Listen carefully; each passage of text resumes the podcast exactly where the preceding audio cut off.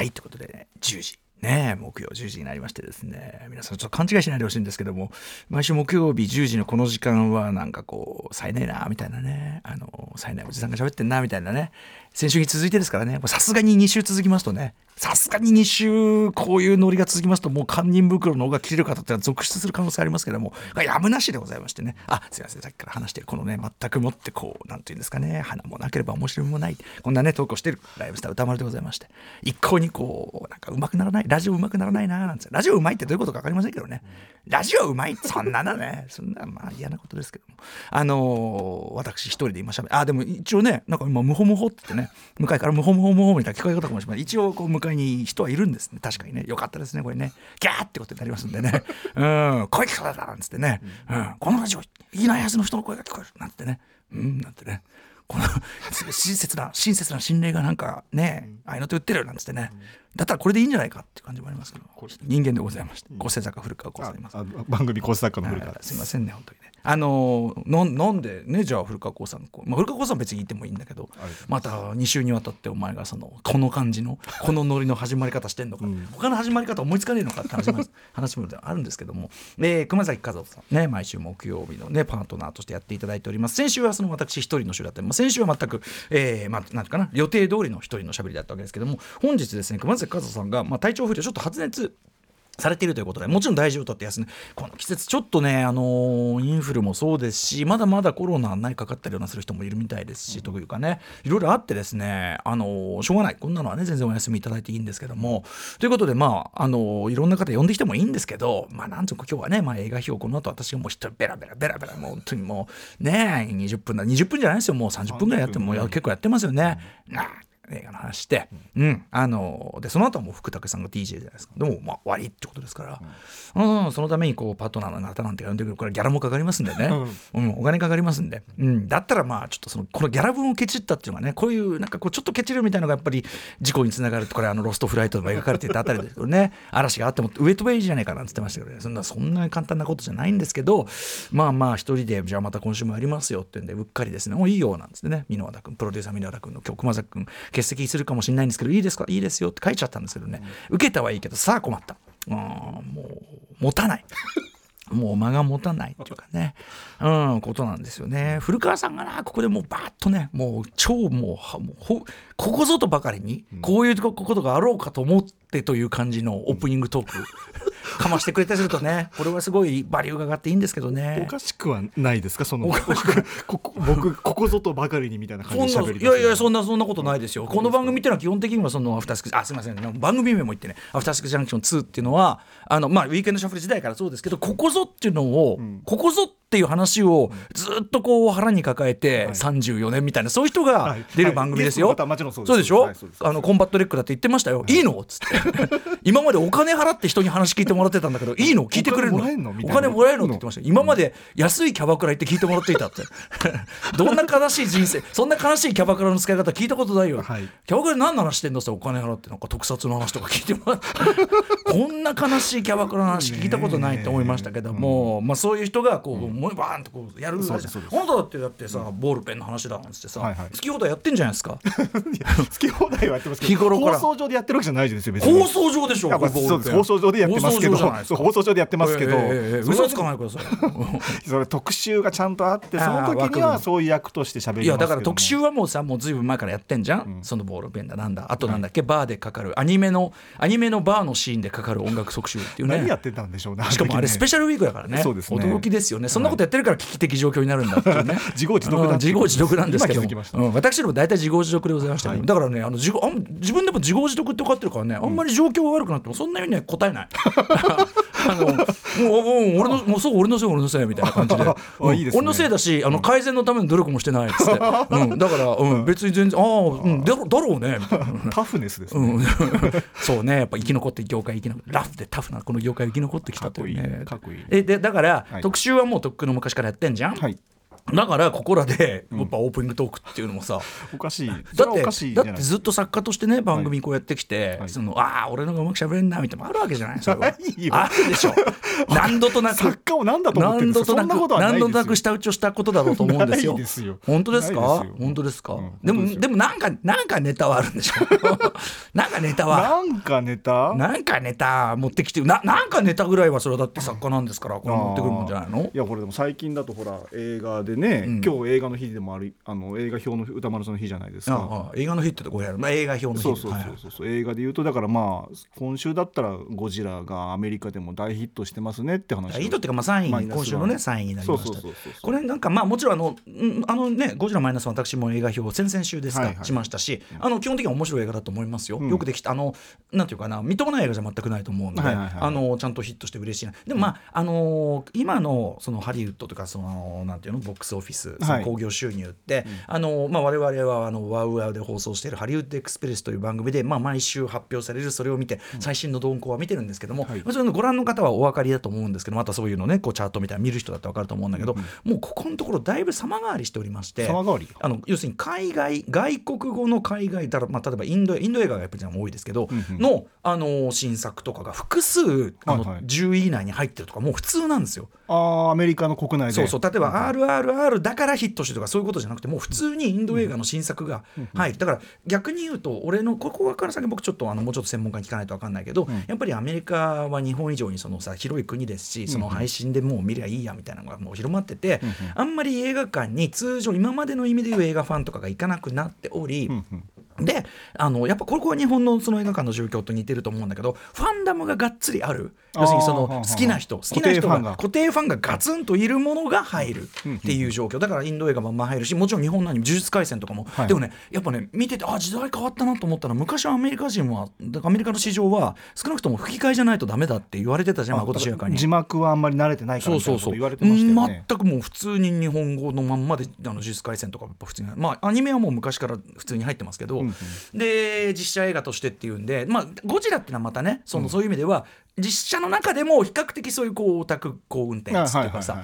ねだからあのファンダムもいるし、まあ日本初のコンテンツとして受け入れやすいじゃないですかそれはね、あのいきなりそんなよくわかんないの行くよりはさ、なんでまあそういう土壌があった上でのあとプラスマイナスワンの、まあ、エンタエンターテインメントとしてのその、なんていうのかな、まあ、ある程度の出来の、ね、良さ。みたいなものも当然関係してると思うんだけど、なので、あのーまあ、そういうのいろいろが組み合わさあとは東宝がね、うん。ここに来て、あのなんだっけインターナショナルだか分かんないけど東宝アメリカに完全に出資の子会社をなんか作ったみたいなあの話東宝がちゃんとこうあの全米っていうかな現向けて公開してる。だからもっとやればもっと出る可能性はありますよね。そうですようね。ん。あのーまあ、スラムダンクとかもさ向こうでもすごく評判だったなんて聞きますよねとかね、うん。あれはまああれですね。あれは東映か。だけども。そうん、みたいなことで。だからまああの今後も日本のそういうコンテンツが表に出てくるのは全然大賛成でございます、ということでいいとは思うんですよ。たたださそこでさ興行収入のあれで、歴代のねその日本の実写映画の記録を破った、はい。でその前が子猫物語だったんですよ。これがびっくりですよね。ねえチャチャトランですよ、はい。子猫物語そんなにずっと君臨してたんだっていう。だいやだからそれだけ日本映画の実写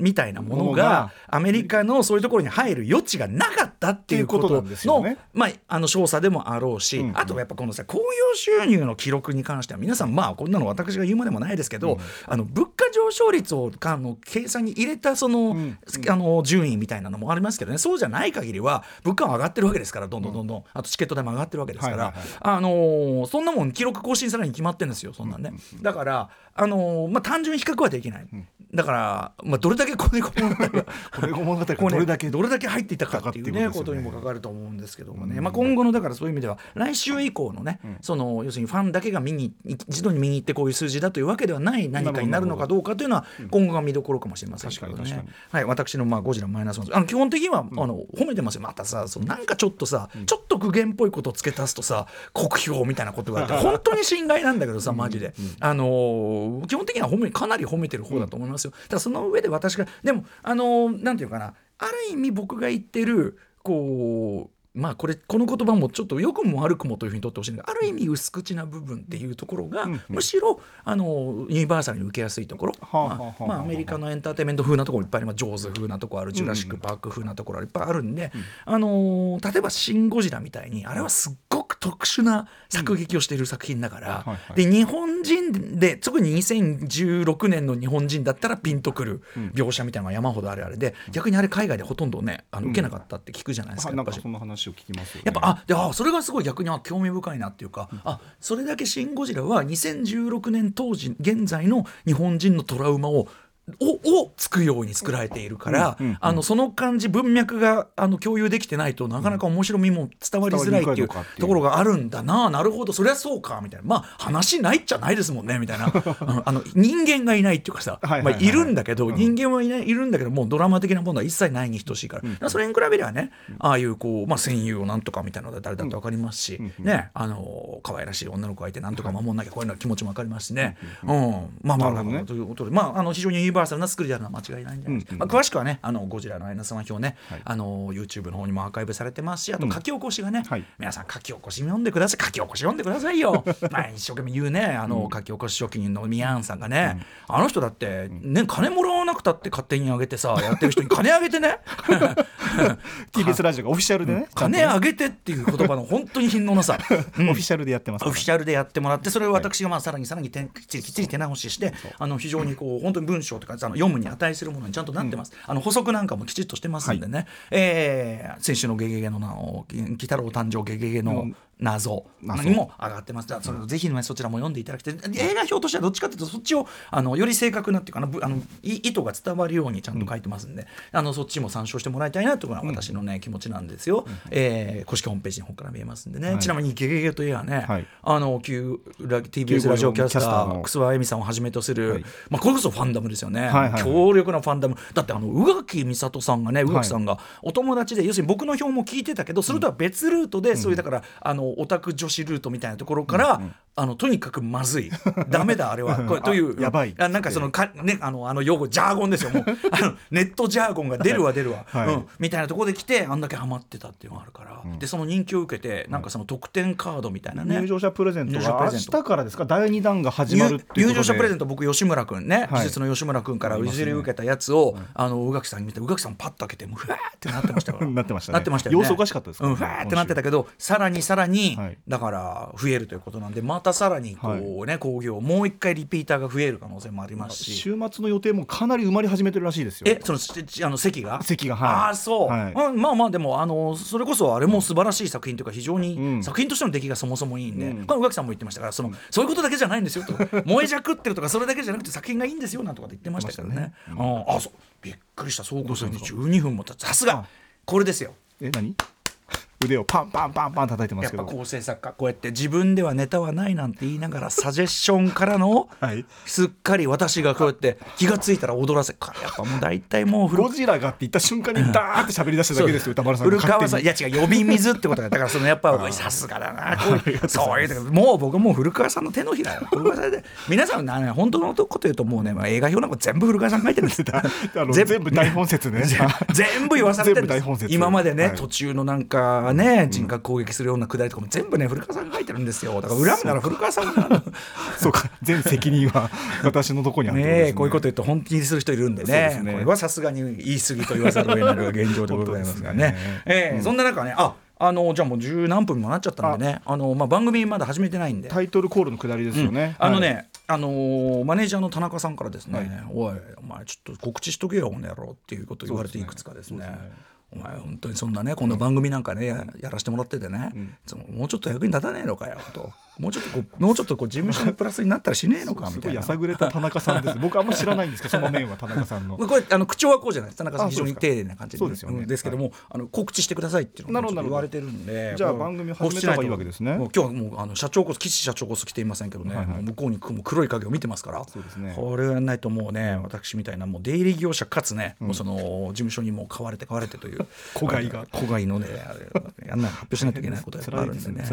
こういうこと余計なこと言うと情報が耳にあの頭に入ってきづらいですよね。そうおっしゃる通り気持ちにも飲み込みづらいですよね。ノイジーですからね。ノイジーですよね、はい。こういうノイズがあんまりないのがロストフライトという映画なんですよね、うん。じゃあちょっとタイトルコールを僕がまた見習いたいな。第一声をすればいいんですよね。このアフターっていうのを僕が言えば宇多丸さんがシックスって言うんですよね、えーそんな確認しなきゃ分かんないですか、いやこれ間違ったことですからそねの作家っていうのはなんかあれですか？そんなにそのタイトルコールみたいな人事みたいに捉えてる。昔ね何度も言いますよ。何度だって言いますけどね、ウィークエンドシャッフルのタイトル言ってくださいって言ってました、ウィ僕はウィークエンドシャッホーっていつも言ってたシャホーっつってね、はいはい。古川さんが「ウィーケンドシャッフル?」って言ったんですよ。うん俺あの時ね結構本当に本当にちょっとカチンときてて、あ本当ですか？まなんだって、ま、毎週毎回そうやってて、あんだけ密に打ち合わせとかしてね、はい。やってんのになんでシャッフルっていうの？だってやおかしいじゃん。分かってますよ。分かってますけどその写法っていうのがあまりにもこれは歌丸さんのアレンジのものだなっていう自覚もあるわけですよ。アレンジじゃないでしょそれを他の人がやるのはちょっと恥ずかしいなってあ俺流？そうそうそうそう歌丸さん流の一スタッフがなんか真似してやるのはちょっと恥ずかしいって気持ちもあるわけですよ、はい。だから普通の発音でやったら全然なんかうまくできなかったっていうことですよやっぱりねこれ白感というのもありますからね、シャッフル。じゃあアフター僕は言いますアフターもやっぱ古川流が入るわけですかこれは。いやアフターはアレンジを歌丸さんそんなしてないからこれは普通に言うだけで。アフターはまああのねパートナーが割と言うくだりが多いそうそうそうそう。日比さん以外はね。そうなんですよ。うん言いますけど。でもこれは古川さんはちょっとあっと驚くアレンジを加えてほしいねやっぱね。短いしねアフターだ短いですね。はい。これはどうくるかこうこういうことを思いつくの本当にお上手ですね。え何が何がなんかこう何が？振りを組み立てていくのがね。いやいや何を言ってだってねそういうねこれラジオ番組一つ撮ったってこれはだってエンタメっちゃエンタメじゃないですか、そうですよ。もコンテンツ棒じゃん今さ時間の取り合いじゃん。そうですね正直、はい。そういう中ですよ。い。かにこう木をてらうかっていうかねいかにいかにその犯罪等を犯さずに、その法に触れない範囲で。法に触れない、はい。でまあ、できれば炎上とかそういうのもしたくない。という範囲で字幕を集めるかっていうのにみんな、もうそれに知恵を絞ってるわけじゃないですか、もうアフター一つからだってこれはおろそかにできないんですよ。ほど。これねだってそれは宇垣美里さんが言うアフターっていうそのね、うんうんそれと同じようにね、うん。宇垣さんみたいな感じで、はい。ねアフターっていうのってこれはそうだってそれは宇垣さんっていうバリューバリューがあるからであってね。ねね。だからクマスだってなんだそうじゃないですか、はいはいはい。だからこれやっぱ古川あのえ？あの OKB48 のプロデューサーの、ええ古川さんやだみたいな。なるほど。えーあのえあの音楽プロデュースもしている。というよしわかりましたよ。はい。わかりましたよ。わかりましたよ。じゃあ。そういう気持ちをね入れていただ皆さんの期待にだから古川さんのイズムね、皆さんがあの期待する古川像ってありますから、はい。これに応えるようにやっぱり。それそれに対して私もこう答えますんで。わかりました。であのそのお笑点のさ振りみたいな、はい。私がねこう言いますね「何ですか? 」と答えてください。あのさ「何ですか?」と答えてください。と聞きますんで「何ですか?」と聞きますんで。ってあれが不思議だよね。あれ日本語習いたての人とか見たらどう思うんでしょうねあの？やりとりなんだね。何ですか？という難しいやりとりですよあれ変だよね。ね。不思議なもんですよね。私も一応ね歌丸なんてあそうですよ。許可得てますからね。ちゃんとね。本当ですよ。ラップしましたもんね。うん。ただあの基本的には落語業界の人とすれ違うたびに青い顔になってます、ええ。師匠師匠って言われてましたね。本当に立場葬式でですよ。歌丸師匠のお葬式でですよ、うん。冗談きついなってこういうこと言うんだって思いましたもんね。ええ。うん、あの 本当お線香あげてこうやってやって、帰ろうとしたら「師匠!」っつって 師匠取り囲まれましたから桂師匠に立ち悪いな。これは冗談きついってこういうことを言うんだと思いました、まあそんなこんなでそんなねはい。私,、私がやってるわけですから、はい。これは桂桂歌丸師匠にもね恥ずかしくないこれアフターを決めていただきたい。わかりました。ええじゃあ。これね。はいいきますよ。ゆっくりいきますよ。ゆっくりいく、はい。あちょっと BPM 落としめな。落としまして。アフター。シックス ちょっと待ってください。一回一回待ってください。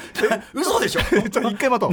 ジャンクション2って言えばいいゆっよくり始めて。そうだなんで今アレンジをかましてきたんですか？アフターちょちょちょそのドンタッってこういうこのタのとこスタッカートをちょっと入れてってこう行こうと思ったんだなるほど。なんで止めんの？いやちょっとびそっちで来ると思ってなかった。びっくりしちゃった。あごめんなさい。僕もじゃあゆっくり言えばいいんですか？そっちのイメージだったんでねあ僕はね。はいわかりましたじゃあちょっとスローダウンのイメージでちょっと言いますんでアフター。シックスジジャンクションツー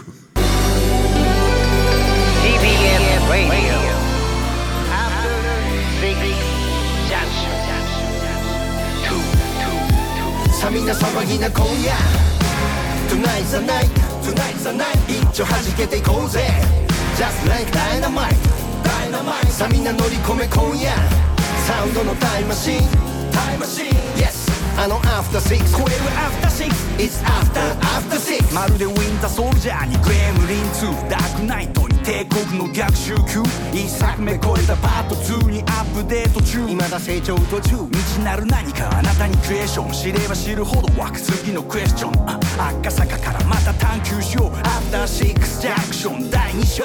レッツゴー12月7日木曜日時刻は今夜10時19分でございます。ラジオドッキの方もラジコドッキの方もそして YouTube でご覧の皆さんもこんばんは。あ言ってくださいよ。こんばんはアフターシックスジャンクション2通称アトロック2、えー、パーソナリティは私ラップグループライムスターの歌丸です本日は、えー、木曜パートナーの熊崎和人さんが体調不良のため、まあお大事にとってくださいね本当にね。彼も本当忙しいからさまた年末に向けてね。あのーということでまあお大事を取って休みいただいただいております。ので休んでいただいてますのでまあ私歌丸が一人と申しますが向かいにね構成作家古川光さん、迎えましてですねお送りしているアフターシックスジャンクション2なんですよ、ということでちょっとね冷静に考えたらもう20分ですから驚きですね。婚姻矢のごとし。ね学なり方しね。少年追いやし学なり方して。すいません。あのちょっとお伝えしたいことがありまして。まずね TBS ラジオ周りで言いましたね。これメールいただいてます、えーラジオネームペプシブランジさんです。本日のコネクトを拝聴しておりましたら来週のコネクトゼミナールの講師がなんと宇多丸さんであると石山蓮華さんがアナウンスしたではありませんか。コネクトゼミナールはさまざまなカルチャーに触れることができいつも楽しみにしているコーナーなので宇多丸さんが何について語るのか今から楽しみにしていますと。10月には石山蓮華さんがアトロク2にいらっしゃいましたが今回は宇多丸さんがコネクトに乗り込んで蓮華さんレオさん土屋レオさんにね。どのようなやり取りになるのか楽しみですということでそうなんですよ。来週12月14日木曜日 TBS ラジオコネクトに私歌丸、え初出演いたします、えー石山レンゲさんと土屋レオさんですよね。そのなんかね土屋さんがそのヒップホップに対するこうなんて言いましょうか。まあ船舶な 偏見というのを、まあ、披露されたわけです。まあまあ、それにただ私は土屋さんはやっぱりその同じくタモリクラブ出てるようなね、まあ、要するにそのなんていうんですかね、まあ、一応音楽をねなりわいとしてる割にはその余計なことばっかり言ってる。余計なことばっかり。余計なことばっかり言ってるやつっていう。ところで通じ合うものがあると思いますんでちょっとまあその土屋さんもフィールしていただくようなというか土屋さんも一緒になんならこうちょっと抗議してくださいよというようなものを予定していますんでお楽しみにしていただきたいと思う次第でございます。お知らせ事といえばですね私どもライムスターこれでございます。これを言わなきゃいけない、えーライムスター現在ですねあライムスターヒップホップグループライムスター。ね、えー結成来年35周年となるわけでございますがえーっとキングオブステージボリューム15ということでニューアルバムオープンザウィンドウのリリースツアーをずっとやっておりまして、えーまだまだ全国ツアーまだ続いておりましてで来年2月16日は武道館日本武道館を控えているんですが9月3日に、えー、と金沢公演今年のね9月3日にやるはずだった金沢ライブが、えーとまあ、メディさんがコロナになっちゃって、えーとまあ、隔離療養をするためにですね一旦あの中止延期という形になりましたで開催日2024年3月9日に、えーなりましたということがねなりましたと。でチケットの払い戻し期間は終了したということでチケットの再販というのを12月9日土曜日、えー午前10時から開始いたしますということです、えー詳細はライムスターホームページよりお越しくださいと。で9月3日公演のチケットをもともと持っている方はそのまま振り替え公演にもお使いいただけますので大切に保管して当日ご持参くださいということで改めて、えー来年2024年3月9日土曜日、えー金沢アズ AZ と書いてアズで、えーライブさせていただきます。ゲストアーティストはレイさんですということです。だから武道館後まだまだ実はねあの続きますよという、ね、ところでございまして。ぜひ皆さんお越しになれる方あのもしもと来る来る予定だった方そうでない方も含めてお待ちしています。3月9日金沢公演でございます。17時スタートライブですと。これがまずお一つですよね。